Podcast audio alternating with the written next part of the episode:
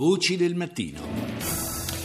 Adesso parliamo di migranti e di migrazioni perché se dal fronte orientale della più grave crisi umanitaria dei nostri tempi l'Austria ha annunciato il rafforzamento della sicurezza ai propri confini, su quello meridionale che vede poi il nostro paese in prima linea, l'inizio della primavera ha comportato una ripresa degli sbarchi a pieno regime. Sbarcano, ne vediamo i volti, si parla anche di pericoli e si temono focolai di terrorismo islamico. La nostra Rita Pedizzi ha raggiunto uh, il professor Maurizio Ambrosini, che è docente di sociologia dei processi migratori all'Università degli Studi di Milano ed è anche direttore della rivista Mondi Migranti.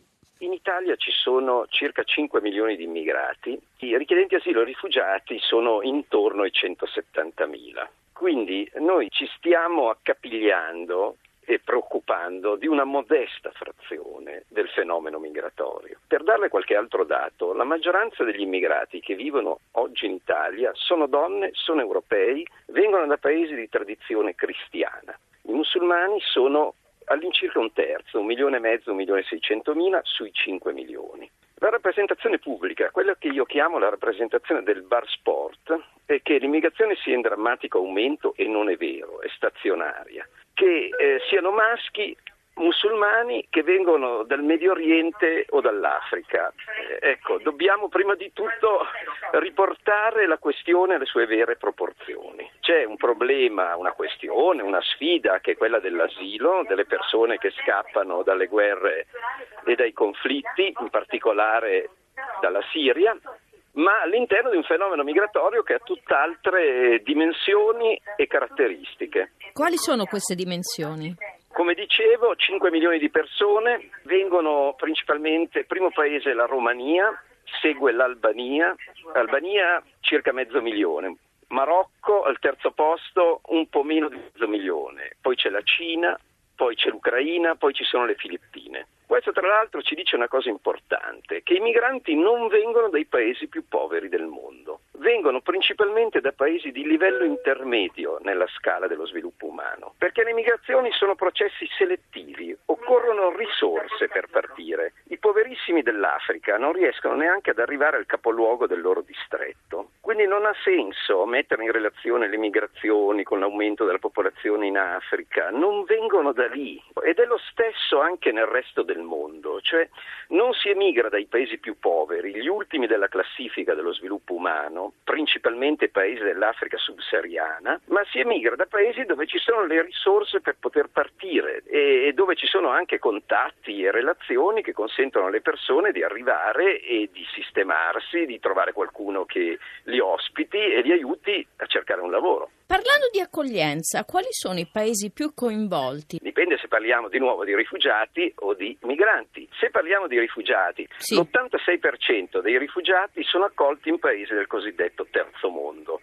Ma al primo posto sono altre regioni del proprio paese. Per esempio, la mia figlia primogenita lavora come cooperante a Erbil, capitale del Kurdistan iracheno, che accoglie migliaia di rifugiati che vengono da Mosul e dalla zona di Ninive, principalmente cristiani messi in fuga dall'avanzata di Daesh, dello Stato islamico. Quindi regioni appena un po' sicure del loro stesso paese. Poi ci sono i paesi vicini.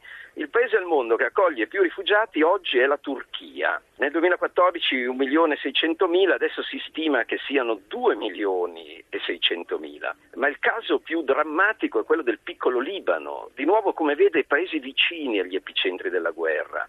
Il Libano a fine 2014 era a quota 1 milione e 150 mila, più di 200 rifugiati ogni mille abitanti, oggi si stima che sia a quota 300 rifugiati ogni mille abitanti. In proporzione, i richiedenti asilo che arrivano in Europa sono i più fortunati e spesso anche i più dotati di risorse, di nuovo, processo selettivo. Quando la signora Merkel ha detto, ma guardi, questi rifugiati che arrivano in Germania sono istruiti, sono gente qualificata, possono dare un contributo alla nostra economia, diceva il vero, ma non perché tutti i siriani siano istruiti e qualificati, ma quelli che riescono ad arrivare fino in Germania sono classi medie e medio-alte, gli altri sono rimasti per strada prima però. Quindi lei ha la percezione che ci sia un pregiudizio sul fenomeno? Ma diciamo così, che noi proiettiamo sugli immigrati e oggi soprattutto sui rifugiati, che sono la componente più visibile, quella che arriva in condizioni drammatiche, quella anche che domanda qualche cosa ai paesi di accoglienza, obiettivamente, a differenza degli altri migranti che vengono qui per lavorare, non per chiedere nulla. I rifugiati sono questo target, componente molto limitata e specifica, come dicevo, e le ansie che la gente proietta sui rifugiati, come sui migranti generale,